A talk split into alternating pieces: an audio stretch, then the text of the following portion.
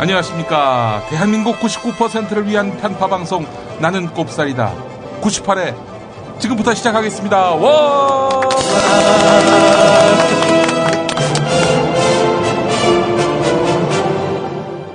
자, 2015년도 점점 저물어 가고 있습니다. 하늘을 정리하고 또 희망찬 새해를 준비해야 할 텐데 그러기에는 참 분위기가 아, 영 아닌 것 같습니다. 여러모로 한숨 나오는 그런 때이고 내년이 온다 한들 과연 우리에게 희망이 있을 것인가? 헬 조선에서 벗어날 수 있을 것인가? 다들 좀 회의감이 짙습니다. 요즘 같은 시대에 우리 같은 사람들은 어떻게 살아가야 되나요?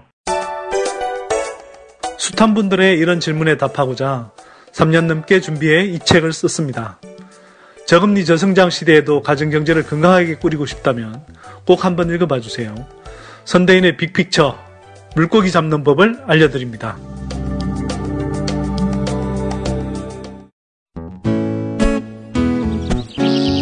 농사와 예술이 있는 카페 호미를 아시나요? 도시에 지친 일상을 지우고 농촌의 행복한 생기를 채워보세요. 정직한 원료로 만든 음식과 음료, 경기도 용인 원산면의 좋은 농산물까지. 주말에는 멋들어진 콘서트로 함께합니다. 누나 지금 저기 저 배추밭을 지금 그 600평에다 반에다 배추를 심었어요.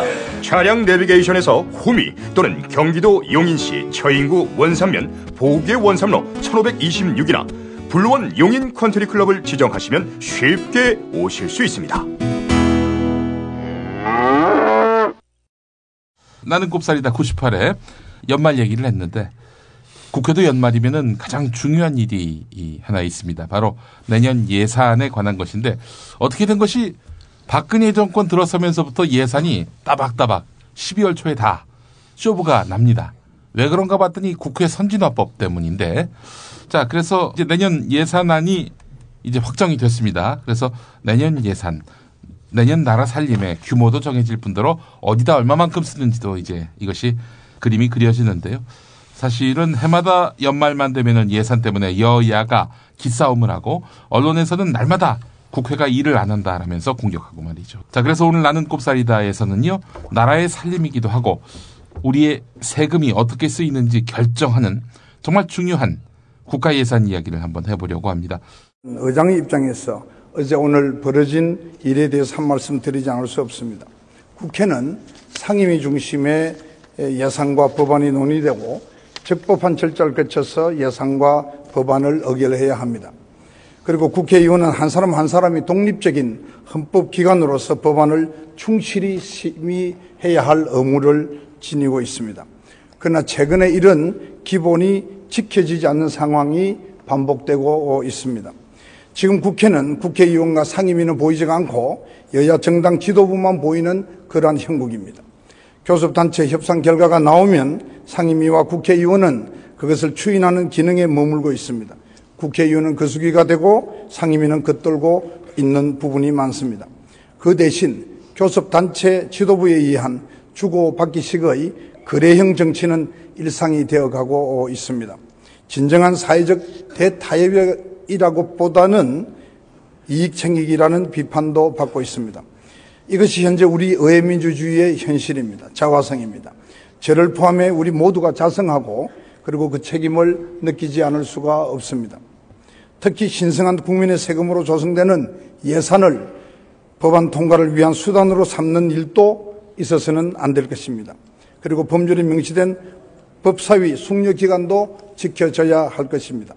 오늘 토론으로 비록 45분이라는 어, 시간이 경계되어서 차수 변경을 했습니다마는 2016년도 예산을 법정 시한 내에 통과시키는 이 시간이 우리 모두 무거운 마음으로 기본으로 돌아가는 국회에 대해서 성찰하는 시간이 되기를 바랍니다. 그럼 수정안부터 먼저 표결하도록 하겠습니다. 김재경 의원 등 3인 후에 64인이 발의한 2016년도 예산안에 대한 수정안은 가결되었음을 선포합니다. 오늘 이 문제를 아주 깊이 있게 얘기해 주실 분 지난번에 호미에서 네. 어, 바람 부는 가운데서 모셨던 나라 살림 연구 소장 이시면서 경희대 후마니타스 칼리지의 교수이기도 하신 정창수 교수님 모셨습니다. 어서 오십시오. 반갑습니다. 네, 반갑습니다. 와. 아, 벌써 이게 언제 나오신 거죠? 봄쯤 된 것 같은데. 정도 이제 예산 통과되고 한 몇 주 후에 뵌 것 같아요. 그때도. 아, 예산 통과되면 항상 모시는군요. 네. 아니다. 이런- 그때 예. 3월쯤이었던 것 같아요. 예. 나오- 정창수 소장은 참 기억 남는 게 많은데 예. 제일 큰 거는 참 감옥 갔다 온 거는 잊- 잊을 수가 없어요. 감옥을 갔다 오셨어요? 아니, 범법자였습니까? 예, 이제 범법자였습니다. 아니 뭘로, 뭘로? 그 복사한 걸 문제 삼아 가지고서 복사를 했어요? 예, 그래서 진짜 감옥 갔어요. 어, 무슨 복사를 하셨어요? FTA 문서를 유출했다고. 아, 예, 그때 학생 운동 때 하신 게 아니라. 근데 천정배 의원실 보좌관이었는데 아. 한미 FTA 어, 뭐 핵심 자료도 아니었어요. 예. 근데 공람한 거를 복사를 해서 음, 몇 사람을 보여줬어요. 네. 그래서 그게 국가 기밀을 누설했다고 해서 감옥 갔다 오셨죠. 아니, 이게 정상적인 나라라면 그걸 공개해야 되는 거 아닙니까? 누구라도? 족 같은 나라니까. 아 왜 그래? 지금 나 오늘 그냥 아니 미안해 야, 빠졌다 지금- 이것들이 그냥 지금 약에 취해서 뭐 그냥 쓰고 나오고 막 난리도 아닌데. 저희 아까 그, 저기, 젖 같은 그 부분은 에코까지 넣어서 한 번 더. 한 번 더 들려주세요. 편집해. 족 같은 나라. 족 같은 나라. 아, 우리 정창수 소장님이 범법자셨구나. 이 아저씨가 약간 비사가 많은데 예. 오늘 그거만 소개. 감옥 갔다 오시고. 우리가 나중에 다 갈 것 같아요. 왠지 느낌에. 다갈 나 오늘 진짜 오기 싫더라고요. 아니, 시대가 너무 역행하다 보니까. 아, 내년 총선 때 말이죠. 아, 200석 이상 먹으면은 이제 그다 감옥 갈 생각 해야 되는 거야. 어? 저희만 가기 억울합니다. 우리 배영란 작가. 네. 그리고 저 황덕창 작가.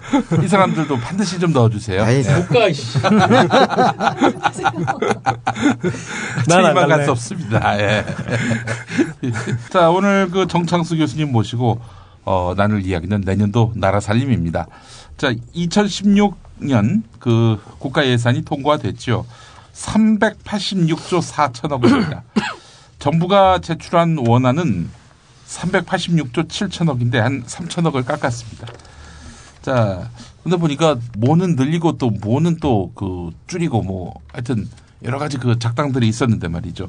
국회에서 3천억이 이제 삭감이 돼서 통과된 그래서 내년도 예산 386조 4천억 오늘 제대로 한번 해부해 보겠습니다. 일단 총평부터 한번 해주시죠. 정창수 교수님. 그 내년도 예산안이 지금 3% 정도 증액이 됐는데요. 예. 사실 재정에서는 3%는 증액이라고 할 수가 없는 액수입니다. 재정 상태를 표현할 때 뭐가 있냐면 만성적 부족 상태다 이제 그 그런 거거든요. 왜냐면 3%면 물가 인상이나 뭐 여러 가지 비용 뭐 이런 것도 반영을 못 하기 때문에 뭔가를 줄여야 되는데 그 뭔가를 줄이는 거의 대상이 어느 건가에 따라 정권의 성격이 딱 보이는 그런 거죠. 그래서 요번에 발견한 게 복지 예산이 건국 이후 최초로 줄어든 해다. 네. 내년이. 음. 그런 게 아주 상징적인 거라고 생각합니다. 그런데 내년 예산 증가율이 지난 수십 년 동안 가장 낮은 증가율이라고 하는데 내년에는 그러면 쓸데없이 세금을 많이 걷어서 낭비하는 일은 좀 줄어들지 않을까 하고 생각하는 분들이 있을 것 같습니다. 실제로 그렇습니까? 실제로 그렇게 쓸데없이 세금을 많이 안 걷어도 됩니까? 아, 그러면 좋은데 예, 쓸데없이 세금을 많이 안 걷는 게 아니라 세금은 이미 많이 안 걷고 있고요. 예, 그리고 쓰는 것은 줄이지 않았기 때문에 예. 그 적자가 지금 내년만 해도 지금 47조 정도 되고 빚이 50조가 넘게 증가를 합니다. 음. 그러니까 지금 재정이 가만히 있으면 좋은 게 아니라 가만히 있기 때문에 굉장히 심각해지는 상태가 되는 아. 그런 상태라고 할수 있습니다. 예. 그러니까 요약하면 이런 거예요. 걷어야 될 때를 지금 안 걷고 있는 거고요. 써야 될 때를 지금 안 쓰는 거예요. 예산안이. 맞습니다. 자 그렇다면은 어, 이제 절대 좋은 게 아니다 이렇게 요약할 수 있겠군요. 아, 정창수 교수님께서 그래서 2016년 예산을 두고 한 네 가지로 정리하셨는데 첫째 재정 역할을 포기한 예산이다. 둘째는 재정 파탄 무대책 예산이다. 셋째는 복지와 교육을 홀대한 예산이다. 넷째는 차기 정부에게 부담을 떠넘긴 예산이다. 아 이러면은 도대체 국회가 뭐하러 있는 건지 모르겠습니다. 싸우려고요. 싸우려고. 예. 뭐 자, 어, 그래서 사실은 진짜 양아치 마인드 아니고서는 버티기 힘든 곳이 국회인 것 같습니다. 첫 번째 이야기할 것이 바로 재정 역할 포기 예산인데 2016년 국가 예산이 정부의 재정 역할을 포기한 예산이다. 아까 단언하셨습니다. 일단 석훈영님, 예, 예. 국가의 재정 역할이란 무엇인가? 국가 재정이 우리 경제에서 어떤 역할을 해야 되는 것인지 너무 원론적인 얘기 같지만은 이 부분 한번 말씀해 주시죠. 아니 이런 거죠. 뭐 정부밖에 돈이 있는 사람이 없다고 치면은 네. 경기가 안 좋을 때 정부가 돈을 좀 쓰고 그다음에 경기 너무 잘 돌아간다 그러면은 정부가 쓰는 돈을 좀 줄이고 그런 역할을 좀 해야 되, 되거든요. 근데 지금 사실은 우리는 확대 예산이 필요할 때이긴 해요. 음. 근데 안 한 거죠, 뭐 그런 거를. 음. 그리고 특히 복지나 이런 농업이나 이런데 저기 루즈벨트 대통령이 예전에 대공황 1929년 났을 때 예. 농업 쪽에 돈을 많이 썼거든요. 예. 그렇게 쓰고 나니까 미국 농업이 그전에는 별 볼일 없었어요. 예. 그런데 한 몇십 년 그렇게 하고 나니까 전 세계를 다 먹여 살릴 강력한 미국 농업이 된 거거든요. 아, 국가의 특정 산업의 경쟁력도 강화시키면서 음. 돈도 써도 가난한 사람들 돈이 갈 수 있게 그 재정이라는 게 그런 데서부터 이제 현대적 기능이 나온 거예요. 통치자의 어떤 통치 철학이 예산 집행에 반영이 되면은 그 정권에 특화된 그런 정책이 될 수 있겠네요. 근데 그게 이제 공공성이 높고 예. 장기적으로도 유의미한데 예. 넣으면 좋다라고 얘기를 하죠. 네. 저는 DJ의 그 이 IT 인프라 확충 이건 진짜 세기의 결단이라고 생각합니다. 안 그런가요? 뭐 DJ의 뭐? 그 IT 인프라. 아, 아니 갑자기 김용민 선수가 어려운 얘기하니까 어 뭐야 바꿔서 얘기하겠습니다. DJ의 시발 IT의 IT 인프라 확충. 막 나가는구나 IT 그냥. 인프라 졸라 확충. 약간 거기 비판도 많고 그렇긴 한데요. 네. 획기적으로 한국의 IT 쪽이 강화된 건 맞고 음. 지금 우리나라 산업 오래 운영된 걸 보면은 음. 제일 좋은 산업 지표가 나오는 게 반도체 분야거든요. 어. 그러니까 길게 보면 반도체도 어렵다고 하는데 네. 어쨌든 지금 조선도 어렵고 자동차도 어려운 상태에서 그 시절에 IT에 투자하지 않았으면은 음. 오래 파산 났을 거예요. 아 그렇죠. 하여간 그렇다는 거 아니에요. 지금 뭐 전기, 음. 기계 네. 이런 쪽이 지금 유일하게 청년들이 취직되는 데라는 거 아니에요. 예. 그 MB 때는 강에다가 퍼부었고 강에다 퍼붓는데 조선업은 왜 망했나? 바다에 안 퍼고 조선은 바다. 아니 강에도 원래 소형 크루즈 넣는다고 막 그랬거든요. 예. 대운하를 못하니까 그런 거 아닌가? 아 대운하를 막아서 대운하를 막아서. 조선업이 망한 건가? 조선산업 선박은 그거보다 훨씬 큰 배를 만드니까 그렇지. 그 큰 배도 강에 크게 만들면 되잖아. 좀 더 진천까지 다닐 수 있도록. 아니 원래 오세훈 시장이 저 여의도까지 네. 크루즈 끌어오겠다고 그랬던 거 아니에요? 그렇지. 양화대교 그래서 선보고. 어? 근데 지금 배 한 척 다녀요. 매 하루에 한 척. 어. 거의 텅텅 비어서. 아니 그러니까 교통 수요 예측에 예. 3만 분의 1이 다니잖아. 야, 진짜 수요 예측을 해도 보통 뭐 몇십 프로 이런 단인데 예. 어떻게 3만 분의 1이냐. 진짜. 야, 네, 제 친구 중에 예. 경찰 간부가 있어요. 굉장히 높은 친구거든요. 예. 아, 나 그래서 너무 친했던 친구라서 진짜 좀 술도 먹고 우정에 관해서 얘기를 하려고 모였더니 네. 얘가 4대강 그리고 뭐 경인우나 이런 것 꼭 해야 된다고 그러더라고요. 음. 나 친구만 아니었으면 좀 면상을 턱 때려주고 나가려었었는데 음. 진짜 그 공무원들은 그렇게 생각하나 보더라고요. 근데 이게 뭐 외워서 하는 말이 아니고 음. 마음속 깊숙이 진짜 그렇게 생각하더라고요. 그게 진짜 그렇게 믿어서 그런 것도 있는 것 같고. 아, 걔는 믿더라고요. 예. 또 아니면 영혼이었기 때문에 그런 것도 있는 것 같아요. 영혼이 없는 건 아닌 것 같은데 아니 그리고 자기의 이해관계가 믿는 쪽으로 아니 예. 이해관계가 뭐가 얽힐 게 있어요? 아니 기본적으로 정부 밥줄인데 그리고 예. 그 예를 들어서 한 정권이 들었으면 예. 그 정권의 핵심 추진 사업을 진행하는데 필요한 인력들 중심으로 이렇게 다들 인선이 되잖아요. 예. 그 사람들 이 사람들 눈치 보고 이 사람들한테 잘 보이려면 또 그런 것들을 긍정적으로 봐야 되는 거지. 네. 예. 어 감옥 안 가겠네. 나 배신한다니까. 아, 이 2016년 예산이 재정 역할 포기라고 보시는 이유가 뭡니까? 네, 일단 3% 인상인데요. 예. 내년 이제 저 바라보는 경상 성장률 4.2보다도 작아요. 음. 이제 그런 게 있고 기본적으로 이렇게 모든 인건비부터 비용들이 음. 물가 인상보다는 훨씬 플러스 되는 것들이 있는데 그런 수요를 충족시키지 못하는 거죠. 음. 결국은 지출구조 조정을 할 수밖에 없어요. 예. 어찌 됐든 간에. 예. 이제 그거에 그 타겟이 아까 말씀드린 복지나 이런 것이 있다는 거고요. 또 그리고 수입은 근데 또 그거보다 더 많이 줄고 있다는 거죠. 수입은. 음. 그래서 지금 저 2007년에 참여정부 마지막 해에 저희 조세 부담률이 19.7%였는데 2013년에 17.9 점점 내려가서 2% 정도 떨어진 거예요. 음. GDP에서 2%가 조세 부담이 떨어졌다는 건 엄청난 겁니다. 음. 그러니까 이 1,500조라고 하면 30조를 덜 걷는 거죠. 그렇죠. 네, 그러다 보니까 일도 줄이고 그 수입도 더 줄어가지고 빚은 더 많이 늘어나는 이제 그런 상황이 반복되는 저희가 겁니다. 그거 세부적으로 계산 한번 해보니까 국세 그다음에 기업들이 내는 법인세, 이, 이 지방세 이런 거 다 많이 줄었는데 부가가치세만 별로 안 줄었더라고요. 안 주는 게 아니라 비중은 부가가치세가 계속 늘어났죠. 아, 그러니까 그 네. 비율을 보니까 전체가 네. 줄기 때문에 부가세 비율이 늘어나는 거예요. 부가가치세 비율도 정말 조금만 줄었고 나머지 법인세 이런 거는 진짜 많이 줄었더라고요. 어. 그러니까 개인들이 일단 새우깡 먹을 때 내는 돈은 거의 그대로 있는데 음. 집살 때 내는 돈은 준 거죠. 음. 그 배팔 때 아니 내는 근데 돈은 준 세수 거고. 규모 비중이 안 줄었을 텐데. 그러니까 탄성치로 보면 그러니까 GDP 증가할 때 음. 조세가 얼마큼 그 증가하나 음, 탄성치를 보면 은 아, GDP 탄력도 이야기하는 거고. 예, 많이 줄었더라고요. 조세 비중 감소를 했습니다. 그래서 또 더 문제는 뭐냐면 거기에 또 비어 있는 맹점이 하나 있어요. 지방세 비과세 감면은 거기 통계 포함을 시키지 않기 때문에 음. 그것까지 포함을 하면 지금 33조인데 비과세 감면이 15조 정도 되거든요. 지방세 비과세 감면이 음. 대부분 취득록세 뭐 이런 것들인데 음. 합치면 48조 다 되잖아요. 엄청난 거죠. 비과세 감면만. 48조? 그러니까 그 추세대로 걷기만 했어도 48조를 더 걷을 적자는- 수 있는데 적자는 없죠. 걷었다는 이야기잖아요. 그러니까 2007년 수준을 유지했으면 적자는 없다. 그리고 지금 이게 문제가 뭐냐면 내년 경제 전망이 굉장히 다들 안 좋게 봐요. 이건 뭐 좋게 좋게 게 봐. 아니고 가방 안 가려면 좋게 좋게 얘기하세요. 내년 경기는 지금 미국 금리 인상 여파 이미 닥쳐오고 있고 여러모로 지금 세계 경기도 그렇고 한국 경제도 사실 주력 산업들 이미 다 무너지고 있는 상태에서 별로 좋아질 게 없거든.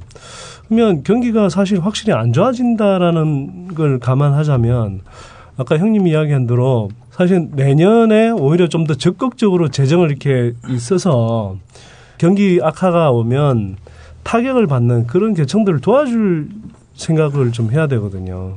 근데 지금 예산에 그런 성격이 거의 없는 거죠, 지금. 음.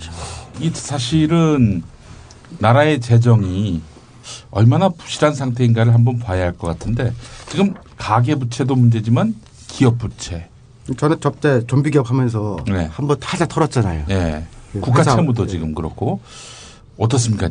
뭐 하여튼 모르는 사람도 심각한 수준이란 것 정도는 압니다. 그러니까 국가 재정을 이렇게 하면은 네. 국민연금 같은 데서 들어오는 이자 수입 같은 거 다 더하거든요. 예. 근데 그런 당연히 들어오는 거 빼고 이렇게 비율을 내보면은 음.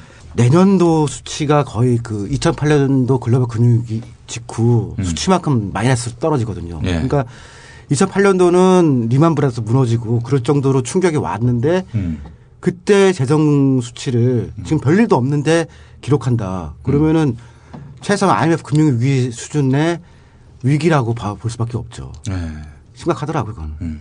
근데 이제 IMF 때는 그 외환 보유고 그러니까 달러가 예. 거의 증발됐다 없다 이런 걸로 이제 사람들이 생각이 되는데 빚이 많아지는 거는 도대체 어디가 한계고 한계 징후는 무엇이고 이게 만약에 이른바 거품이 빠진다 혹은 뭐 터진다 할 때는 어떤 상황이 발생하는지 몰라요 사람들이 잘. 근데 이 숫자 정확히 얘기하면 더 헷갈리실 것 같아서 이렇게 단, 단적으로 비교를 하면 그 일반 정부와 공기업 부채, 그러니까 채무가 있고 공기업 부채 합친 게 있고 공적연금 합친까지 이게 3단계로 네. 이제 부채를 보는데 공기업까지 포함한 거를 더하면 이 참여정부 끝난 끝날 때와 이명박 정부 끝날 때 두 배 정도 이제 돼요. 거의 거의. 근데 그거를 3년 만에 이제 박근혜 정부가 이제 달, 달성을 또 세 배로 늘리는 거를 네 배까지 될지는 제가 한번 봐야 될 것 같은데 네 배 될 수도 있을 것 같아요. 우리- 우리는 그 네배 된다는데 만 원 벌었어요. 이게 딱 만 원빵 찬스인데. 그리고 그 사실은 뭐 이제 이양구원 이런 사람들이 약간 무책임하게 얘기한 측면도 있기는 하지만 공적연금도 사실은 어느 정도 이렇게 부채 포함시키는 게 많은데 왜 국민연금의 국가 지급 보장을 안 하는가 고- 공무원들한테 물어보면 그것 때문이라는 거예요. 부- 부채 통계가 이제 증가할 것이다. 음. 한 500조 확 늘어나 버리면 이제 뭐 하는 때 정권이 뭐 이제 좀 뭐 못한 것 같은 느낌이 더 강하게 드니까 뭐 그런 식으로 약간 아니, 지금도 느낌 나. 나. 그래, 난 감옥 가겠네. 근데 우리 선틸령님이 전에도 몇 번 얘기하신 것 같은데 4대강 사업 같은 대형 국책 사업을 공기업에 떠넘기면서 원래대로라면은 국가 채무가 돼야 할 부채가 공기업 부채로 이전됐다는 얘기를 했고 우리가 알고 있는데 만약 그것까지 국가 채무에 포함한다면은 이건 뭐 진짜 엄청난 규모 아닙니까? 아니 네. 만약에 수자원공사에서 우리 못 갚는다 그러면 국가가 결국 또 안는 거 아니에요? 그 정창숙 교수님 이미 이야기를 했지만 일반 정부 기준으로 한 그런 좁은 의미의 국가 채무는 우리가 GDP 대비해서 한 40% 정도 수준이거든요. 예. 그러니까 전체적으로 비교하면 되게 양호한 거예요, 이 수치는. 근데 이게 제가 볼 때 수치 노름에 가깝다는 거죠. 음. 왜냐하면 다른 나라는 공기업이 이렇게 비대하게 널려 있지는 않아요. 음. 근데 우리 공기업들 보면은 뭐 예를 들어서 자원회계 할 때 거의 뭐 정부 수족처럼 이렇게 했고 또 4대강 사업 또 경인운하 사업 아까 이야기했던 거 그런 사업 할 때도 사실은 국토교통부 거의 수족처럼 움직이는 기관들이잖아요. 음. 4대강 사업 할 때도 전체 예산 24조 가운데 8조 원 정도는 사실 정부 예산으로 하지 않고 수자원공사한테 떠넘겼단 말이에요. 음. 이런 식으로 뭐 자원회계 할 때도 마찬가지고요. 수십조 원씩 그렇게 막 남발하잖아요. 예. 근데 이거 사실은 이제 정부가 할 걸 공기업한테 떠넘기는 식이거든요. 음. 그래서 이 부채는 지금 어 공기업 부채는 지금 엄청나게 늘어나 있어요. 음. 그 아까 정창훈 소장님 이야기하셨지만 공기업 부채가 늘어나는 속도가 노무현 정부 말 대비해서 두 배씩 늘어난 게 맞는데 이명박 정부 때도 엄청 늘어났다고 그랬는데 지금 박근혜 정부 들어와서는 그 속도가 더 빨리 늘어나고 있거든요. 음. 그러니까 이게 진짜 굉장히 심각한 문제죠. 근데 이제 그 청와대에 있는 사람들은 그걸 더 좋게 볼 거예요. 예를 들면 한전 가지고 설명해 볼게요. IMF 초기에 한전을 민영화하자는 얘기가 굉장히 강했거든요. 예. 근데 그때 경제학자 중에서 저는 그걸 반대했어요. 그 반대해서 한전 민영화를 한번 막은 적이 있었거든요. 예. 근데 이런 거예요. 지금 이렇게 막 하다가 어떤 특정 분야에 부채가 많이 쌓이잖아요. 예. 그러면 이제 민영화 시켜야 된다는 얘기가 나오거든요. 예. 근데 박근혜는 민영화 하고 싶어 하잖아요. 예. 그러니까 자기 마음대로 하다가 또 진짜 망하면은 그건 민영화 시키면 되니까 음. 이게 브레이크 잡고 싶은 마음이 별로 없는 거예요. 꽃놀이 팬 거죠, 꽃놀이 팬. 네, 그러니까 이게 경영을 이게 계속해서 이걸 공적인 장치로 잘 쓰고 싶으면은 잘 관리를 하고 싶은데 마음대로 하다가 이를테면 망하면은 넘기자라고 하는 그러니까 이게 좀 별로 그렇게 해야 될 동의를 못 느끼는 거예요. 아니 근데 4대강 사업 같이 쓸 돈이 있었을 때 채무가 늘어나는 건 이해가 되는데 뭐 하는 것도 없잖아요 지금 창조 경제? 댓글 많이 달잖아요. 아 댓글 댓글 때문에 아, 그것도 다 인건비에 그 공익 사업이라고 봐야 되죠. 그리고 아, 나 감옥 가기 싫어. 이미 늘어나 있는 걸 네. 늘어나 있는 상태에서 이제 계속 그걸 정리를 안 하고 계속 끌고 가면 거기에서 생겨나는 부채가 계속 있죠. 4대강도 유지 관리하려면은 뭐, 뭐 사대강 사업 같은 경우는 지금 저 수자원공사 그걸로 했으니까 돈 안 들어간다고 그랬는데 수자원공사 이자 부담해주다가 이제는 원금까지 일부 갚아준다고 그러고 있잖아요. 예. 거기다가 수자원공사 부채 많다고 그러니까 그걸 빌미로 해서 또 친수구역 특별법 만들어서 음. 예, 그 공간에 개발 사업 하도록 그렇게 또 법을 만들어 줬었잖아요. 음. 그러니까 늘 그런 식으로 하는 거죠. 음. 청년 대책 가지고 비율을 해보면요. 한 올해 1조 5천억인가 그러니까 썼을 거예요. 그 다음 내년에 한 2조쯤 청년을 쓴다고 돼 있는데 그 대부분이 인턴에 들어가는 보조금이거든요. 음. 그 차라리 그 돈을 가지고서 그냥 월급을 주면 음. 낫잖아요, 그거를. 근데 이게 그렇게 하기 싫으니까 작은 정부를 유지하기 위해서 굳이 인턴을 쓰는 거거든요. 음. 그러면 정부가 보조해서 인턴을 쓰게 하면 기업에서는 편한 인턴이 있는데 정규직 뽑을 이유가 없잖아요. 음. 그 돈은 돈대로 쓰면서 오히려 상황이 더 나쁘게 만들죠. 네. 예산정책처에서도 그래서 청년 일자리든 뭐 일자리 예산은 직접 주는 게 최고 나은데 기업주한테 주다 보니까 기업주가 오히려 임금을 깎는 그 도구로 사용한다는 거죠. 예. 만약 개인이 받으면 그걸로 이렇게 임금을 협상을 하면서 협상력이 생겨서 소득이 증가를 할 텐데 그런 게 지금 예산 정책처럼 국회에서 이빨의 소리 하는 연구원들 요즘 잘리고 있어요. 아. 그참 놀라운 게 말씀하신 바로 그 보고서 쓴 놈 찾아내라고 막 그러는 것 같더라고요. 근데 예산 정책처가 왜 이렇게 정부가 뭔 일을 하면은 때마다 네. 일침을 가하는 그런 그런 일을 하던 사람을 지금 자르라. 아 그래요. 그 막 그러는 중이에요. 아니 국회가 새누리당이 그 2008년부터 쭉 장악했는데 그 사이에 뭐 4대 강이니 뭐 온갖 정부 정책에 대해서 이거 이렇게 하면 안 된다. 이거 잘못 계산했다. 뭐 이런 식으로 계속 딴죽을 걸어가지고 아니 국회는 원래 하는 일이 그러니까 예. 행정부를 견제하는 거 아니에요. 그렇죠. 근데 그- 행정부 잘못된 거는 감사원에서 견제를 하지만 예. 그 전체 놓고 보면 국회에서 누군가 잘못 예산이 집행됐다고 분석해야 되는데 예. 차례 왔는데 나름대로 괜찮게 했는데 최근에 스팅이라고 막 그런 소문이 나더라고요. 예. 그 청와대도 되게 기분이 나빴다는 거예요. 아 금방 말씀하신 그런 몇 가지 보고서가 그래서 예산 적책 예산도 깎고 있고 막 난리가 아니에요. 사람만 자르는 게 아니라 예산도 깎아요. 아. 그런 보고서 쓰면 안 돼요. 이제 지금 이, 이 정권은 심기 경호 정도가 아니라 심기 안보 같아 안보. 예산 정책처가 원래 한나라당이 만든 아 진짜 이런 얘기 하면 안 말이에요. 된다니까 감옥 간다니까 진짜 두 번 감옥 가 진짜 이러다가 나 무서워 죽겠네.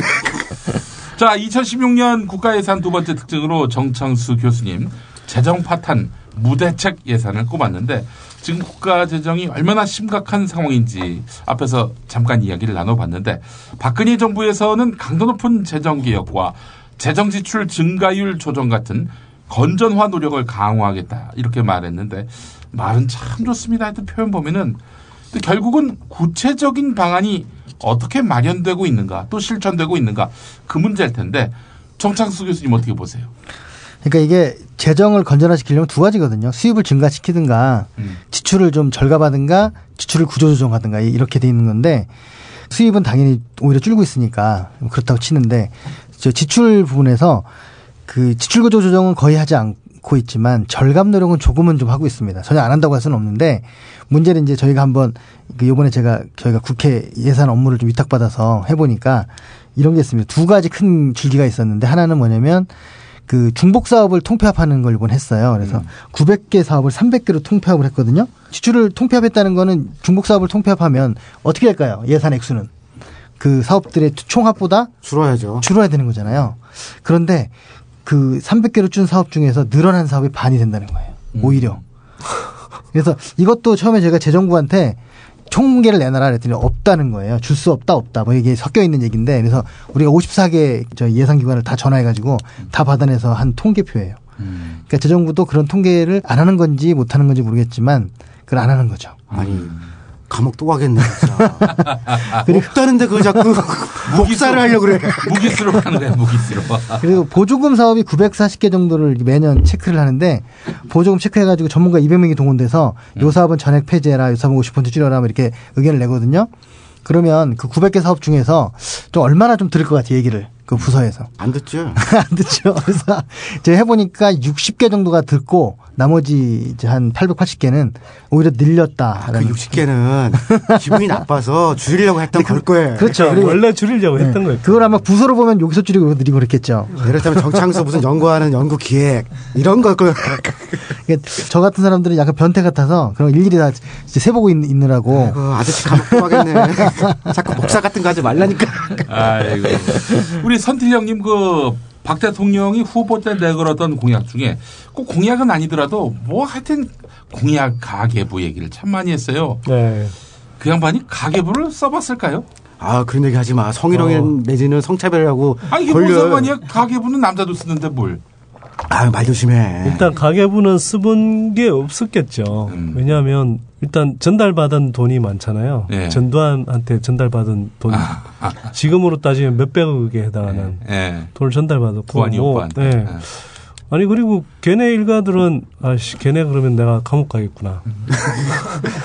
그 아, 사람들 뭐라 일가는? 그네들 그네들. 어 그것도 안- 그네들은 예, 그- 그것도 안 돼.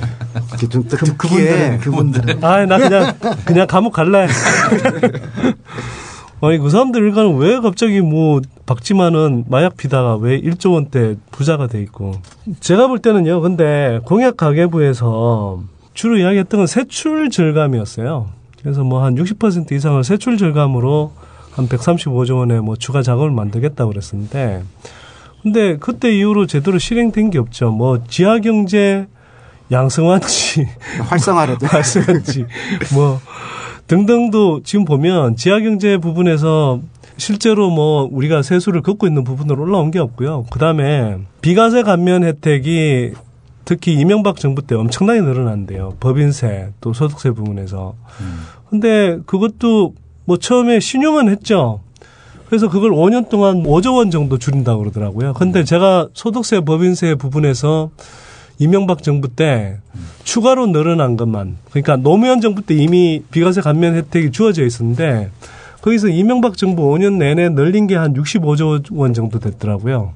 근데 그걸 박근혜 정부 초기 때 5년 내내 해서 5조 원을 줄이겠다. 이거 굉장히 과감한 뭐 대책이다. 이렇게 이야기를 했거든. 근데 실제로는 비과세 감면 혜택을 그만큼 줄이지도 않아요, 지금. 조금 그러니까 늘었어요.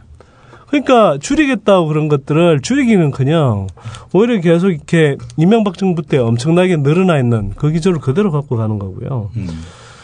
그다음에 뭐 그때 박창근 교수님 나왔을 때 이야기했지만 사대강 사업 초기에는 비판적으로 이렇게 접근하고 그러다니 지금 와서는 뭐 사대강 지류 사업 하자는 둥 음. 무슨 뭐 이런 지금 짓거리들을 하고 있잖아요. 그냥 한심한 거죠 사실. 재정 지출 개혁도 제대로 안 하고 걷어야 할 세금도 제대로 못 걷고 결국 나라 살림에 펑크가 나는 셈인데 써야 할 돈이 있으니까 써야 한다 이런 얘기 같고 어떻게 그러면은 또 빚을 내야 되는 겁니까? 어떻게 해야 되는 거예요? 국가재정운용 계획이라는 게 있는데요. 그게 보면 딱 내년까지만 빚을 늘리고 그 다음부터 줄이겠다가 계속 지금 음. 7, 8년째 계속 계획이에요. 그러니까 항상 계획은 내년만 늘리고 더 줄이겠다. 원래 공부 못하는 지름길이 네. 일단 올해만 오늘은- 놀고 오늘은 쉬고 내일은 꼭 놀고 그래서 공부하고 덕선이 공부하는 방식. 이게 채무와 부채가 큰 차이가 있는 게 이제 이자를 당장 지출하느냐 안 하느냐 차이가 있는데 채무로만 봤을 때 내년에 드디어 우리나라 역사상 처음으로 40%에 도달합니다. GDP에. 음. 그 645조가 되는 건데요. 채무만. 공기업 부채 이런 거 빼고. 그래서 아까 뭐 물론 이자도 진짜 수입 있고 지출이 있어서 그렇긴 한데 공기업까지 포함해 가지고 이자 지출이 지금 52조 뭐 이러거든요. 근데 만약에 이번에 미국에서 금리가 인상된다. 그럼 제가 볼 때는 이자 지출이 이제 드디어 마이너스 단계로 넘어가면서 아. 심각한 상태 될 거고 덩덕쿵 덩덕쿵. 아, 이났네. 그래서 지금 거의 무이자 상태인데도 지금 이 정도 이자가 지출이 되는데 만약 금리가 인상된다 그러면 가공할 만한 분위기가 될 것 같고요. 그 그래서 저는 무엇보다도 세수입 증가도 증가지만 지출구조 조정을 반드시 해야 된다고 봅니다. 핵심이 뭐냐면 토건도 포함해 가지고 경제 예산이에요.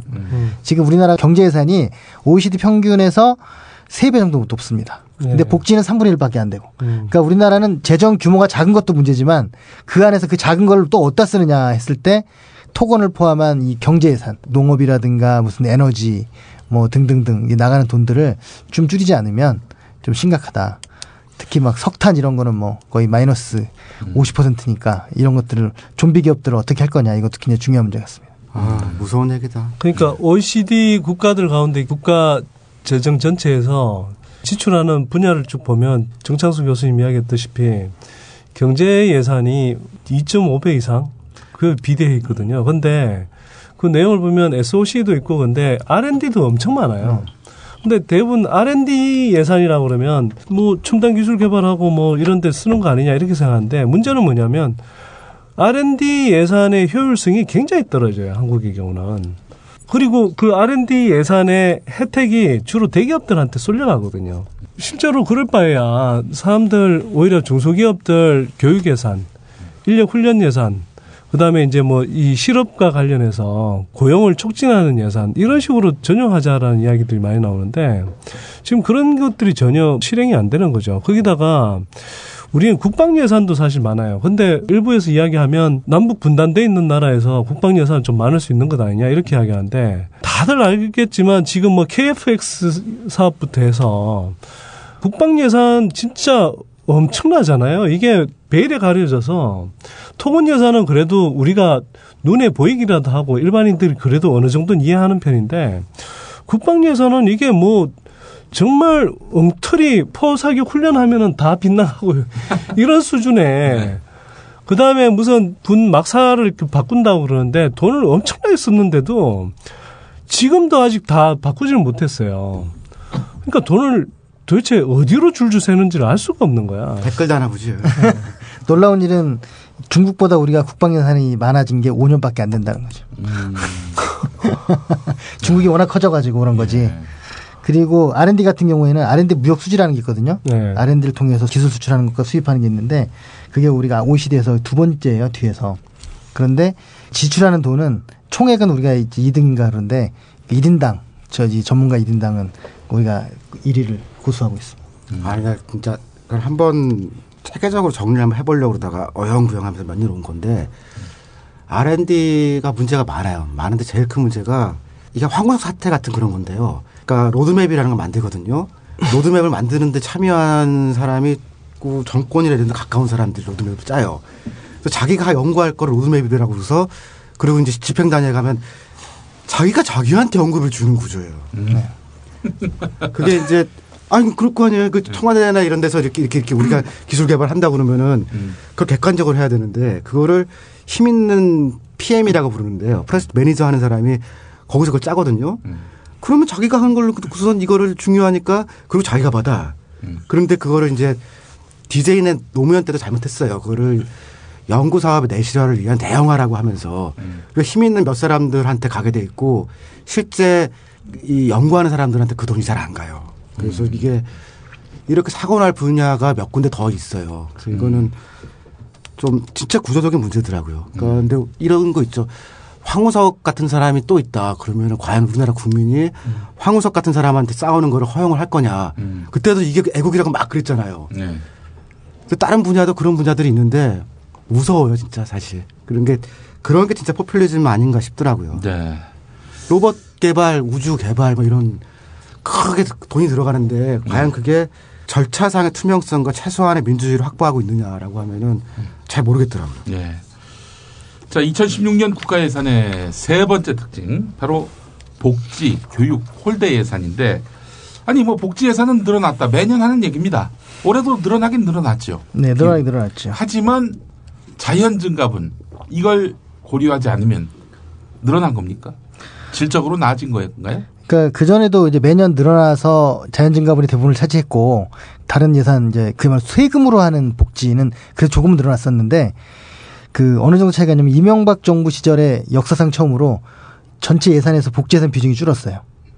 이번 정권에 이제 드디어 내년에 역사상 처음으로 총액이 감소하는 그러니까 공적연금 이런 거 빼고 조세로 하는 복지는 줄어드는 최초의 해가 됐습니다. 그래서 아 제가 볼 땐 전 세계에서 거의 유일무이한 나라가 되지 않을까 싶은 생각이 들고요.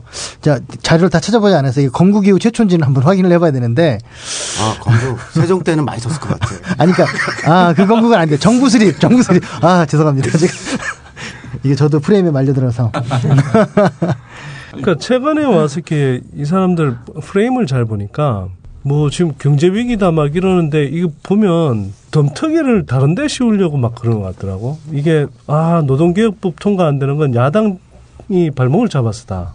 그 다음에 또 이렇게 어려운데도 뭐 노조가 자기들 밥그림만 챙긴다. 뭐 그러면서 마치 경제 위기가 오면 이게 그냥 야당 탓이고 또는 노조 탓이고 그래서 지네들은 책임이 없고 우리는 잘 하려고 했는데 이런 방위 세력들이 있어서 그렇다.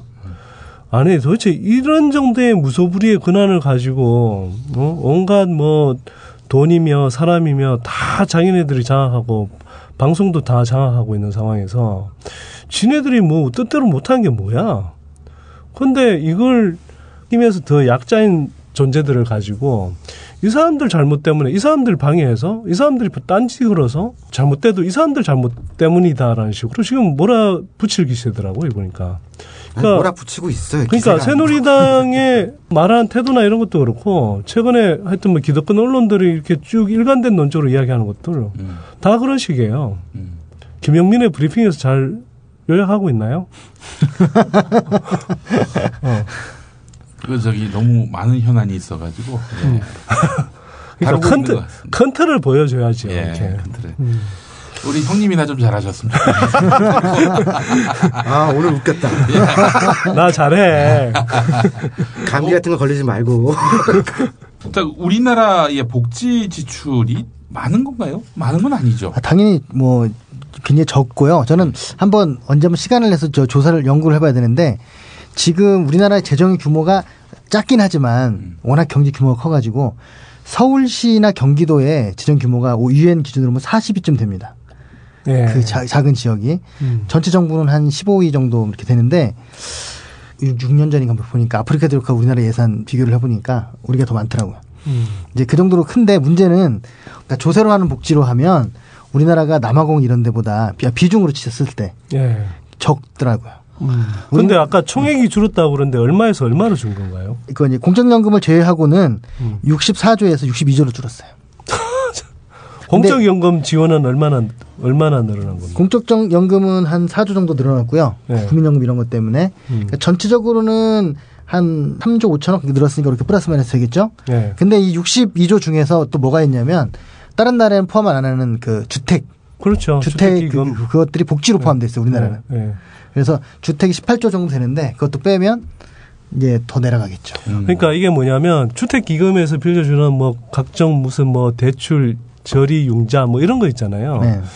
근데 이걸 사실은 복지라고 하기 힘들죠. 어찌 보면 저는 오히려 토건 쪽에 가까운 게 아닌가 싶을 정도로 왜냐하면 그걸 가지고 이렇게 막 오른 집값, 오른 전세값을 감당하게 만드는 측면도 있거든요.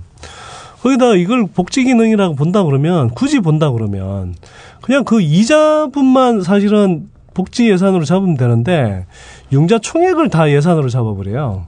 그러니까 우리 복지 예산이 엄청나게 부풀려져 있는 것처럼 맨날 이야기를 하는데 실제로는 이게 갖고 오는 착시 현상이 되게 큰 거죠. 아니 융자 총액을 넣으면 그건 범죄 아니에요? 아니 그러니까 웃기는 놈들이 세계에서 이렇게 융자 총액을 잡는 그건 나라가 행정상. 범죄인데요. 그러니까 돈을 쓰는 방식으로 보면 우리나라 전체 예산 380조 중에서 그 융자만 31조로 잡혀 있어요. 그 이제 융자금 L 다 포함한 거죠. 10분의 1 예, 가까이. 10분의 1이. 그러니까 사실 그거의 대부분은 사실 기업 지원이라든가 그럼요. 토건 이런 지원이죠, 대부분. 아, 뭐 이거 이거를 좀 다른 데 갖다 쓰면은 그렇죠. 좋겠다 생각이 들고 그게 뭐 교육이라든지 이런 쪽으로 예, 충분히 간좀 융자니까 예. 교육으로 가긴 좀 어렵죠. 돈 빌려서 돈 빌려 줄게 공부해라. 아니 그러니까 이제 융자를 L 줄여버리고 이제 아. 그 돈을 이제 쓰면 되지 않느냐 이제 말씀이신 것 이거 같은데. 4대강은 뭐 어디로 갖다 썼겠어. 그냥 갖다 집어넣은 거지 뭐. 아, 아니 근데 지금 뭐 100% 고교 무상교육 이건 완성하겠다 공약 이건 어디로 가고? 저, 저는 이게 굉장히 저는 이 고교 무상교육이 제일 아, 아까운 공약인데요. 네. 우리나라가 사실 또 1%의 문제도 있지만 10% 문제도 있잖아요. 공공기관이나 대기업에 있는 사람들은 다 고등학교 거의 공짜로 다녀요. 다 지원받아서.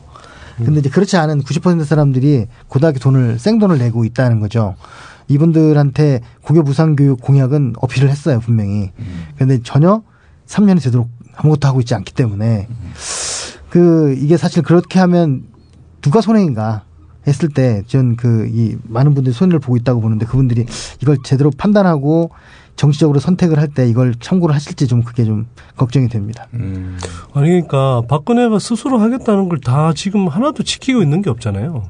아 게다가 또 얼마 전에는 어. 누리 교육 음, 그세 누리 살부터 과정. 다섯 살 네. 이, 이 부분은 이미 시행되고 있다 이런 얘기를 하고 있어요. 이미 시행되고 있다. 아, 우리 애가 둘인데요. 딱 고나에 걸리거든요. 네. 동네에서 애들이 이제 어린이집 가야 되는지 유치원 가야 되는지 쌩 난리예요 지금. 그러니까 이제 이런 걸로 봐서도 아니 이제는 뭐 안 지키는 정도가 아니라 거짓말까지 할 정도면은 이건 정말 말다했다라는 생각도 들고 그리고 또 지금 지방 재정 교부금이라고 해서 그러니까 중앙 정부가 지역 교육청 이런 거 여기다 이제 보내는 돈 아닙니까? 그죠? 네, 그렇죠. 근데 이런 것들은 또 지금 내려 보내면서 야 우리가 주는 돈이니까 니들이 여기서 좀 아껴 써가지고 무상 보육 좀 해라. 그리고 웬만하면 무상급식 하지 마. 무상급식 하지 말라는 얘기는 없지만 거의 그런 압박조로 지금 밀어붙이고 있는 거 아닙니까? 예. 그러니까 사실 이게 이게 언제부터 이 교육 재정 교부금이 있었나 봤더니 일제 시대부터 있더라고요. 오. 그러니까 이제 이 교사들 월급 주려고 이렇게 해놓은 건데 저는 이거를 마치 지방 재정이 이게 포함되어 있거든요. 교육 재정 교부금이. 음. 근데 사실은 70% 이상이 교사 월급이잖아요. 공무원들 월급 주는 돈을 그거를 지방에 주는 재정이라고 이제 포장을 한 건데 제가 볼 때는 그거를 그냥 교육부에 뭐 교육 공무원 뭐 봉급 특별회계라든가 이렇게 딱 둬가지고 중앙 재정을 명확히 하고 나머지 돈 갖고 해서 거기서 우리가 논쟁을 하는 게 좋다고 생각하는데 뭉뚱기로 주고 난 다음에 우리는 돈을 많이 주고 있으니 지방이 알아서 해라라고 하는 건 맞지 않는 것 같습니다. 그 누리과정 예산은 지금 어떻게 되는지 그것도 좀 설명해 주시죠. 어, 지금 뭐 전액 편성하지 않았다가 좀 국회에서 3천억 원 정도 포함을 시켰지만 이제 그 갖고는 택도 없기 때문에 많은 교육청 이런 데서 지금 예산 전액을 지금 집행하지 않으려고 지금 하고 있는 상황이어서 제가 볼땐 지금 이 충돌의 결과가 어떻게 지금 튈지는 지금 모르겠습니다. 근데 지금 일단은 거의 치킨 게임처럼 가고 있는 것 같습니다. 그러니까 누리 과정도 사실은 박근혜 대통령이 공약으로 내세웠던 거 아니에요. 예, 맞습니다. 그래서 자기네들이 하겠다 이렇게 이야기를 해놓고는 지금 실제로는 그 재정 부담은 중앙정부는 아까 이야기했듯이 그 전체 예산에 비하면 굉장히 쥐꼬리만하게 편성해놓고 다 지자체에다가 떠넘기고 있는 거잖아요. 네. 우리는 이만큼 할 거니까 니네들이 같이 매칭해서 누리가정 저 예산을 지원하라 이렇게 이야기하는데 지금 지자체 입장에서 보면 올해 같은 경우는 그나마 부동산 세수 이런 관련 세수가 좀 거쳐서 그나마 괜찮은 편인데 뭐 내년 가면 나는 다시 뭐 부동산 거래 같은 것들이 많이 줄어들 거라고 보기 때문에 지방 같은 경우도 세수 부족이 시달릴 거거든요. 네. 그래서 전반적으로 지금 공무원 인건비 늘어나고 있고 지역에서도 고령화에 따라서 복지 부담이 계속 늘어나야 되는데 이걸 누리가정 예산 이거 정부에서는 사실상 제대로 지원하지 않으면서 음. 그냥 지자체 보고 막 하라는 식으로 하면 또 지자체 입장에서는 안 하기도 쉽지 않은 게 한번 하겠다고 해놓고 뭐 안 하게 되면 또 학부모들한테 이제 시달리니까. 음. 근데 학부모들은 이게 중앙정부가 지원을 안 해줘서 뭐 못하고 있는 건지 이걸 제대로 분간을 못 하잖아요. 음. 그러니까 이제 그런 딜레마에 지금 좀 빠져 있는 것 같더라고요. 어. 아니 그 전에 그 김성태 의원이라고 음. 새누리당에 어, 지금은 아닙니다만은 서울시당 위원장으로 있을 때 누리과정 예산은 어, 이 정부가 책임지도록 하겠다 이런 얘기를 했어요. 그래서 근데 나중에 보니까 지방 교육청이나 이런 데 떠넘기는 거 아닙니까? 김성태 의원이 뭐라고 얘기했냐면은 그 정부에는 중앙 정부뿐 아니라 지방 정부도 다 포함되는 것이다. 이런 얘기를 해가지고 아주 실소를 금치 못하게 만들었습니다. 네. 아니 이번에 좀 딴 이야기지만 그 박근혜 대통령이 무슨 뭐 대테러 방지법이 없어서 음. 무슨 뭐 IS 같은 테러에 노출돼 있다 뭐 이렇게 막 이야기를 했잖아요. 음. 그랬더니 그 새누리당의 김강진 의원이 뭐 입바는 소리 잘했더만요 보니까. 새누리당이 아니라 새정치. 새정치 민주연. 아 새, 새정년인가요? 네. 나왜 새누리당으로 알고? 어, 김광진이가 옷 입어서 어. 그 새누리하고 비슷해. 아, 그러니까 가겠네. 왜 이렇게 제정신인 발언이 이 사람들한테서 나오지 싶었지. 감옥은 근데 안 가겠네. 아니 그 이야기를. 들어봤더니 아니 다 100번 맞는 말이잖아요. 무슨 대테러 체계가 이미 다 확립이 돼 있는데 무슨 뭐 마치 법이 없어서 지금 안 하고 있는 것처럼. 아니 헌법이 없어서 그 내란을 저질렀습니까? 우리 박정희가. 아유, 쟤는 감옥 가겠다. 갈 때 혼자 가라. 아, 근데 저 놀란 게 자살 방지법이 또 있더만요, 그게. 자살 방지법이 있어요. 아니, 자살 방지법이 없어가지고, 응? 자살을 많이. OECD 이게 10년째나? 말도 안 되는 얘기를 하고 있습니다. 예. 자, 2016년 예산의 특징, 이제 네 번째. 어, 차기 정부에게 떠넘기기. 예전에 우리 저 선대인 형님이 그런 얘기 하셨던 것 같아. 이한구 새누리당 의원으로부터 들은 얘기인데, 어, 그 저기, 대선 때까지 저기 폭탄이 터지지 말아야 되는데 노심초사 하셨다고. 음. 그 폭탄이 지금 3년, 4년째 지금 가고 있단 말이죠. 야, 다음 정권 때 터지면 이게 정말 대박 나겠네요, 보니까. 내가 아까 누리과정 얘기랑 조금 연결시켜서 설명을 해보면요. 정부에서 하는 거는 얘기하는 거는 국채, 지방채 이런 채권들을 내서 하면 된다라는 거거든요. 음. 그러니까 당장 돈이 없다고 그러지 말고. 근데 이제 그렇게 채권으로 계속해서 떼고 넘어가면은 이게 다음 정권도 정권이지만 다음 세대한테 이게 넘어가요. 음. 그현 세대에서 줄일 수 있는 건 최소한 줄여서 방어를 좀 해놓고 넘겨야 되는데 음. 무작정 이렇게 넘겼다가는 나중에 진짜 일본처럼 되죠. 일본이 정부 채무가 너무 크니까 뭔가 세게 해보고 싶은데 할 수도 없고 그러다 가만히 있을 수도 없고 그런 딜레마에 빠진 거거든요. 그 20년 동안 불황이었던 거 아니에요, 일본이. 음. 그 우리도 지금 그런 걸 갈 위험이 있는 거죠. 예. 그 20년 불황 시작될 때 일본이 저희 부채 비율이 60 정도였는데 지금 우리가 지금 40인데 공기업 포함하고 하면 60이라고 비슷하다고 치면 네. 공기업 포함하면 한80 가까이 돼요. 거의. 그걸 다, 다 포함하기 네. 80 이요? 그러니까 음. 네, 80 되죠. 근데 그거만 다 포함하기 그러니까 좀 적당히 포함을 하면 비슷하다고 보면 20년쯤 후에 우리가 210% 220% 되면 한 거 없이 나라가 정말 결단이 나겠죠. 아, 그래도 일본 사람들이 우리나라 사람들보다는 자살은 덜 하잖아요. 그렇죠. 자살 훨씬 적게 하고요. 뭐 노인 빈곤율도 훨씬 낮고. 복지 예산은 우리보다 훨씬 많이 쓰니까. 그럼요. 예. 지금 차기 정부에 떠넘기기 이야기를 하고 있는데 차기 정부가 출범할 때는 국가 채무가 어느 정도까지 커갈지 이것도 한번 좀 얘기해 봤으면 좋겠는데 이게 채무가 커지면 국민들에게 어떤 여파가 있는지도 한번 얘기해 주시면은 아무래도 좀 굉장히 경각심이 있을 것 같고요. 그러니까 아까 말씀드렸지만 물론 이제 저기 우리가 재정 수- 이자 수입이 있긴 하지만 지출이 지금 52조 뭐 이렇게 넘어가고 있거든요. 저금리기 때문에 그나마 지금 약간 줄었는데 이게 만약에 이제 금리 인상 이런 걸로 이제 대폭 60, 70조 막 넘어가게 되면 지출에서 이자 지출이 차지하는 비중이 굉장히 커집니다. 음. 그렇게 되면 그 돈만큼 우리가 딴데 쓰지를 못하게 되는 거죠. 음. 그래서 지금 이미 국방비 수준에 육박하는 이제 이자를 지출하고 있는데 그- 그 채무만 봐도 그렇기 때문에 저는 그게 미래 세대 부담을 떠넘기는 정도가 아니라 현재에서도 우리한테 많은 부담을 지우고 있다. 미래는 더 부담을 지우겠죠.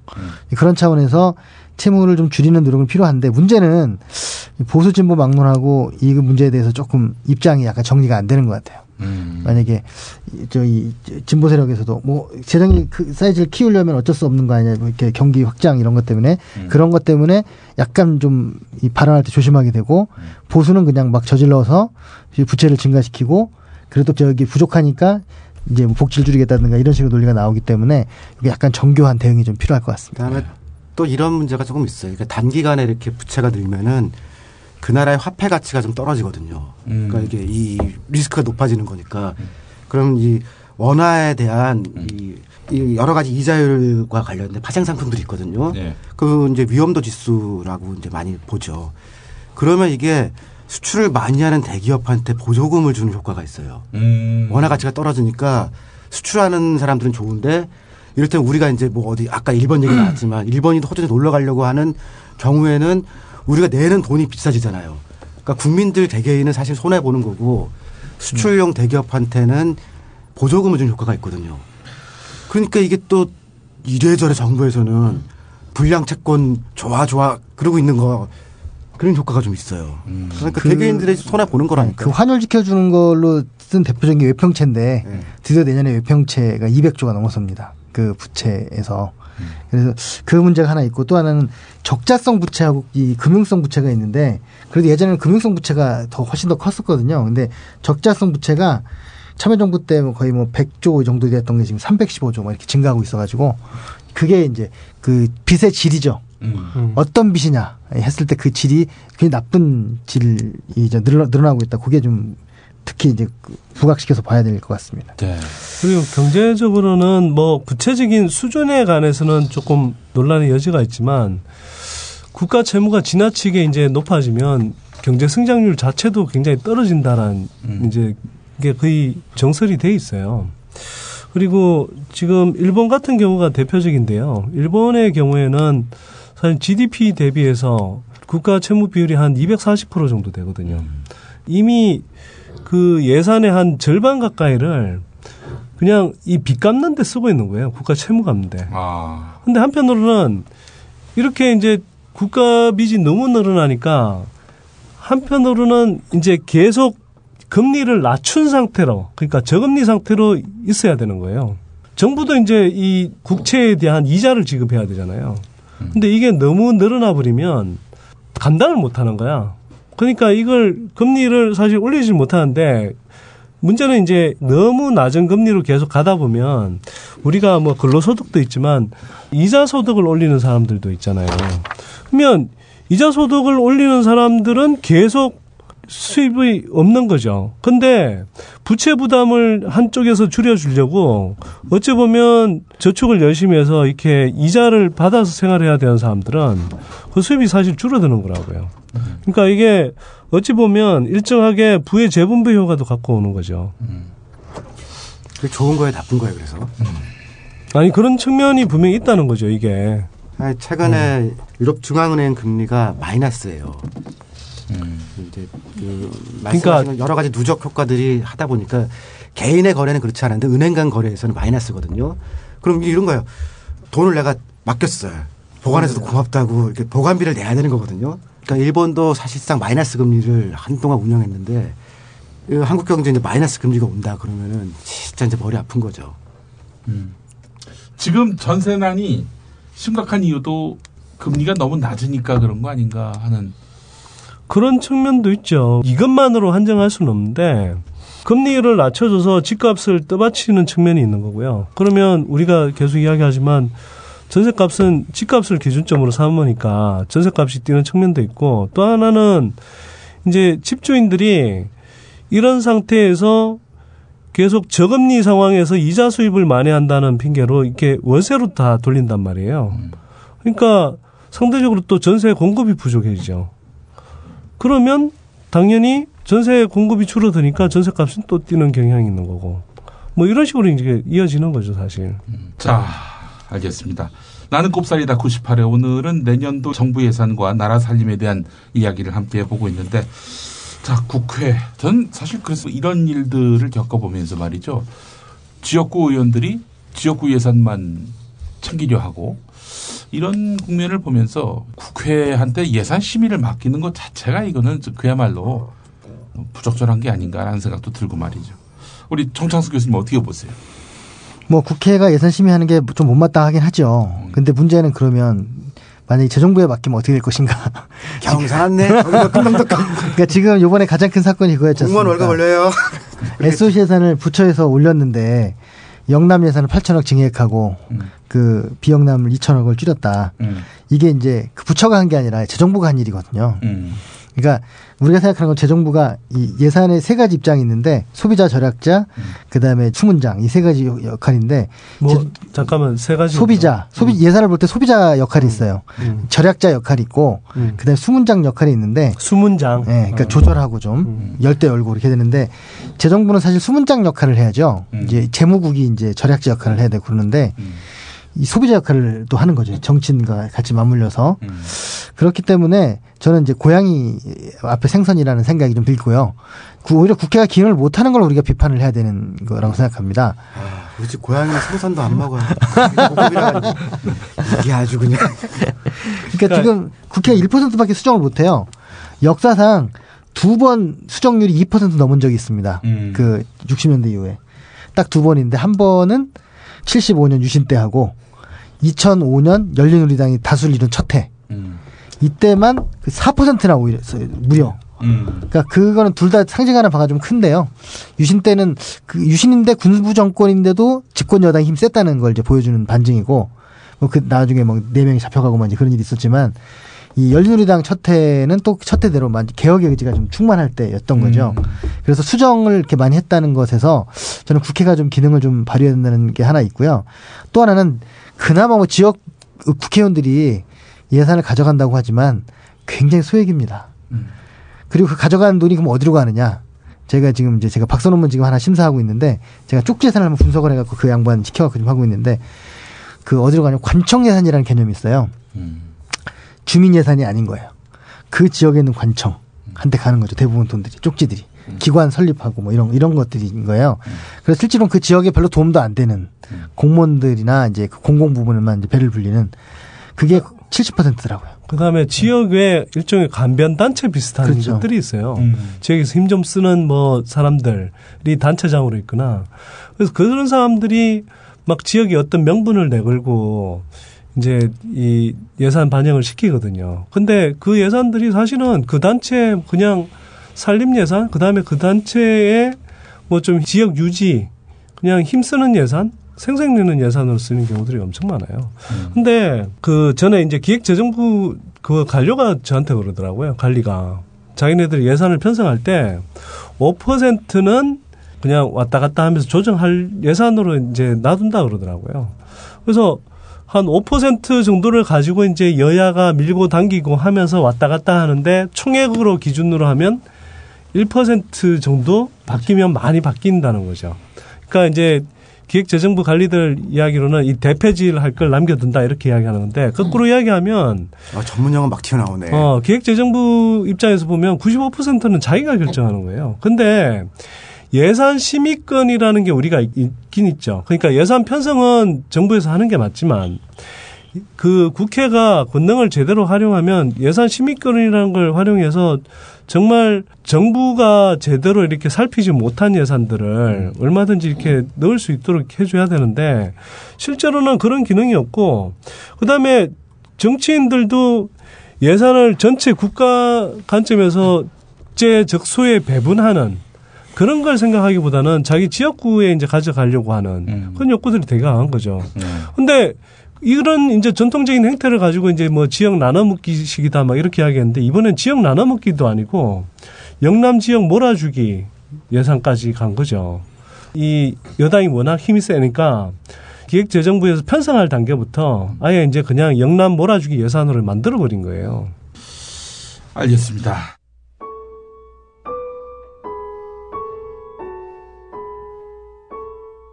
어, 저는 2학년 1반 유미지 아빠 유해종입니다. 어, 저희 딸 미지하고는 우리 가족의 중에서는 오남매가 있는데 전부 다 아들만 있어갖고 미지는 첫 딸을 낳아서 전부 다 집에서 진짜 굉장히 이쁨을 많이 받고 자랐어요. 이쁨을 많이 받고 자라고 하면서 애가 성실하고 어렸을 때서부터 어, 너무 착하게 잘 자랐어요. 부모 속도 썩인 적 한 번도 없었고 책임감이 많았고 오지랖이 넓어요. 어, 제 아빠, 엄마 유전자를 좋은 것만 갖고 태어난 아이였어요. 수학여행 가는 날이잖아요. 근데 수학여행 가서 아마 각 반장들끼리 나와서 춤 대회가 있다고 얘기를 하더라고요. 그래서 밤새 한 1시까지 춤 연습을 많이 했어요. 땀 삘삘 흘려가면서. 그러면서 자기네 반이 꼭 1등해서 우리 반 친구들 놀, 놀려주게 되겠다. 그렇게 연습을 많이 하고, 이제 저는 그런 거 보고 잤었죠. 어, 이제 그 다음에 이제 나는 새벽에 일을 나가기 때문에 미지를 자는 모습밖에 못 봤어요. 자는 모습밖에 못 보고, 이제 일을 하는데, 미지 엄마한테가 전화가 오더라고요.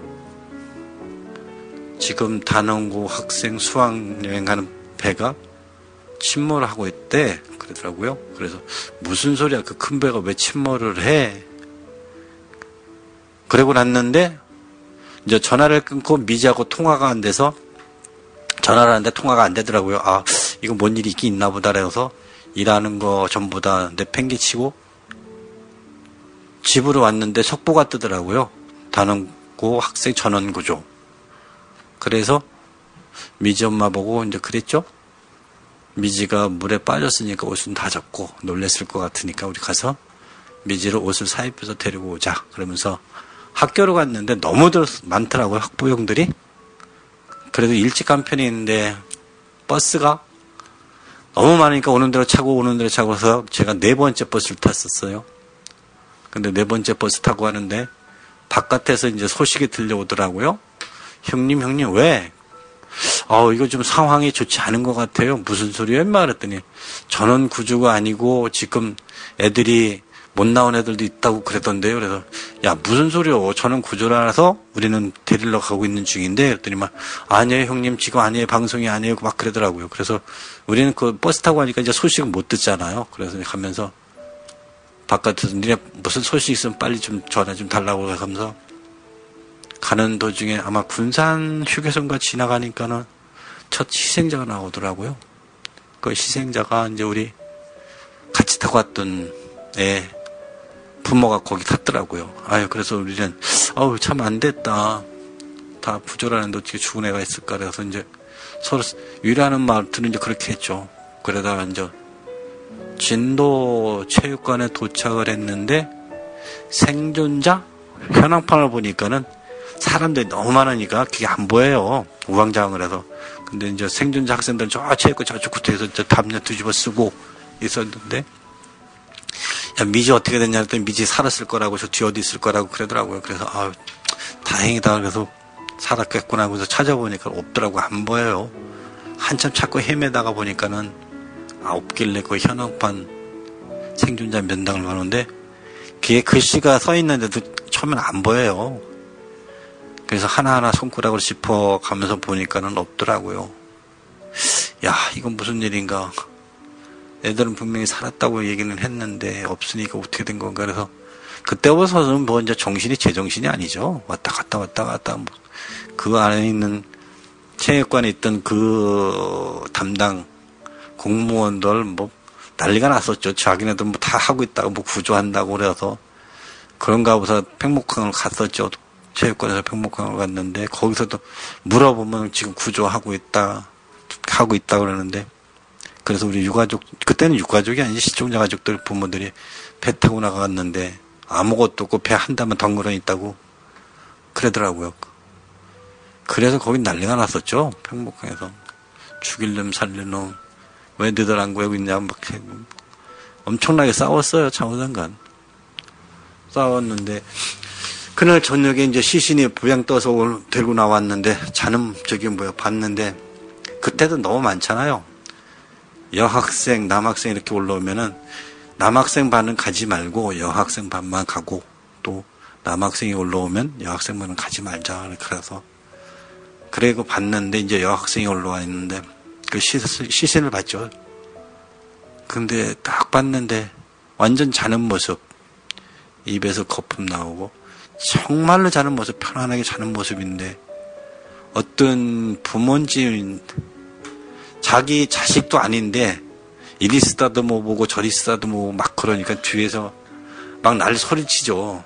네 새끼 아니면 빨리 나오라고 뒤에 사람이 자기 새끼도 보는. 근데 뭐 보는데 정말로 자는 모습이에요. 입에서 거품도 나와 숨쉬 꼭숨 쉬는 것 같아. 그래서 저는 그 세 명까지는 봤어요. 세 명 여학생까지는 보고 남학생 왔을 때는 뭐 우리는 여학생 반이니까 가지 않아서 못 봤고 그랬는데 이제 하루가 지나고 이틀이 지나고 3일이 지나니까 이제 이제 시신이 많이 올라오잖아요. 근데 그 현황방에 이제 안내 방송을 해주는데 누구 무슨 뭐, 뭐 자켓 뭐, 뭐 이렇게 다 나오는데 저희 딸은 거기에 없더라고요, 계속. 그래서 하루, 이틀, 사흘 계속 지나다 보니까 이제 체육관의 자리가 하나, 둘씩 비는데 이제 거의 20일이 지나가니까 그 체육관 넓었는데 사람들이 그렇게 많지가 않았어요. 화행안이 비어 있었고, 그러다가 저희 딸이 하도 안 나와서 우리가 안 나온 중에서 지금 미수습자가 같이 있었어요. 거기 현철이네, 은하네, 고창석 선생님이랑, 아, 양승지 선생님이랑, 이렇게 나, 이렇게 있었는데, 이제 그 중에서는 나만 나왔었죠. 한 달째 되는 날. 근데 나, 애를 보니, 애를 나왔다고 가서 가봤는데, 그, 거기서 일 보시는 분이 그러시더라고요. 아버님, 애는 좀 안 봤으면 좋겠습니다. 그러더라고요. 그래서 왜 그러냐 그랬더니만, 애가 좀 많이 망고졌으니까 평소에 좋은 모습만 기억하시는 게 좋겠습니다. 그랬더라고요. 그래서, 아 그것도 어떻게 보면 참 애는 같지만, 그냥 평소에 좋은 모습만 기억하자라고 생각을 하면서 애를 안 봤어요. 그 애를 거기서 이제 가서 보는데 그 세마봉 갖고 하얀 천으로 덮어놨는데 긴 머리만 봐서요. 그것만 보고 저는 이제 거기서 어떻게 까무러쳤는지 기억도 잘 안 나고 그랬거든요. 근데 미지가 나고 생존에 팔짱 끼면서 그랬어요. 이 다음에 자기가 비행기 태워주겠다고. 그 옛날엔 그랬잖아요. 딸 나오면 비행기 타고 태워주고 아들 나오면 니네 거 태워준다고. 우리 딸이 그렇게 얘기를 하면서 지냈고 농담도 했는데 우리 딸이 한 달 만에 나왔는데 그 전에 애들을 나온 애들은 엠브라스 타고 올라갔거든요. 안산까지. 근데 저희 딸은 이 자식이 약속을 지키려고 그렇게 늦게 나왔는지 헬리콥터 타는데 하여튼 그 생각이 들더라고요. 이 자식이 죽어서까지 나한테 약속을 지켜주는구나. 아, 너무 진짜 그런 데다 비유를 하니까 너무 속상한 거예요. 이게 살아서 했었으면 좋았을 텐데. 그래도 이 자식이 죽어서까지 그것을 지키려고 안 나왔구나 이런 생각이 들더라고요. 그래서 미지한테 항상 고맙고 미안하고 정말로 나는 해준 게 아무것도 없거든요. 그런데 미지를 데리고 와서 이제 미지를 보내고 나니까 또 한 가지 아쉬운 게 있더라고요. 그 아무리 애가 망가졌었던 마지막인데 그걸 보지 않은 게 너무 후회스럽더라고요. 그 생존에 있 을때 이제 이승에서 없는데 그거 얼마나 망가졌다고 그걸 못 봤나 하는 게 너무 후회스럽고 지금까지도 후회하면서 살고 있어요. 근데 또 어느 분이 그러시더라고. 봐도 후회, 안 봐도 후회라고 그러더라고. 자기는 봐서 너무 후회가 된다고. 그게 맨날 꿈속에 나오는 것 같고 생각, 상상만 해도 그 생각이 올라오고 그래서 안 보니만 못 된다고 그러더라고요. 그래서 저희들은 이게 무슨 일인지 몰라도 봐도 후회, 안 봐도 후회 이런 삶을 살고 있어요. 이런 삶을 사는 게 저 자신 자체가 보다는 이 나라를 원망스럽죠. 이 나라가 그때 당시에도 다 애들이 골든타임에 살 수가 있었다는 게 지금도 있거든요. 그 카톡에 온 거 보면은. 근데 그걸 안 해준 정부하고, 아, 그 해양수산부하고, 해경하고 그 나쁜 놈들 때문에 저희가 이렇게 힘들게 살고 있어요. 앞으로도 우리 같은 유가족이 나와서는 안 돼. 너무 힘들고 아파요. 사는, 인, 사는 게, 사는 게 아니에요. 그냥 하루가 날이 밝으니까 눈 떠지는 거고, 하루로 생활하는 거죠. 아무런 의미가 없어요.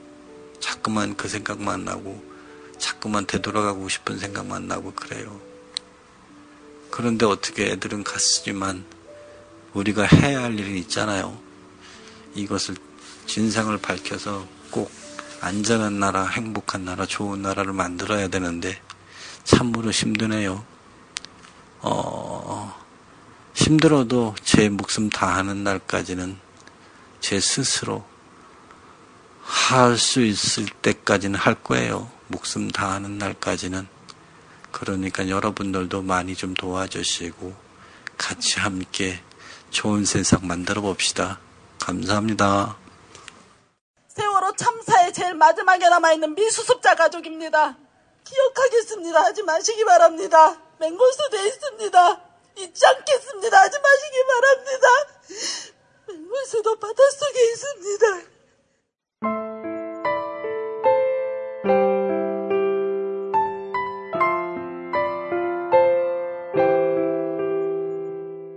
세월호 속에 아직도 내 가족이 있습니다. 세월호 인양이란 철저한 유실 방지책을 세워 마지막 한 사람까지 가족의 품으로 돌려보내는 것입니다. 이것은 미수습자 가족들, 세월호 피해자 가족들만의 문제가 아닙니다. 세월호가 인양돼야 참사의 진실을 밝힐 수 있고 국민 안전, 인권 정의를 구현할 수 있습니다.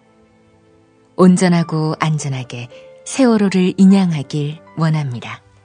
정치 빼시고요. 인연 빼시고요. 다 빼고 사람 좀 찾자고요. 그게 그렇게 어려운가요? 사람 좀 찾자고요.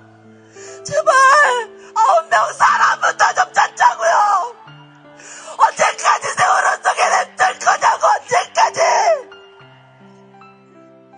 세월호를 인양하는 과정에 투명한 정보 공개와 세월호 가족들의 참여를 원합니다. 이것은 가족들의 한결같은 바람이자 합리적인 요구입니다.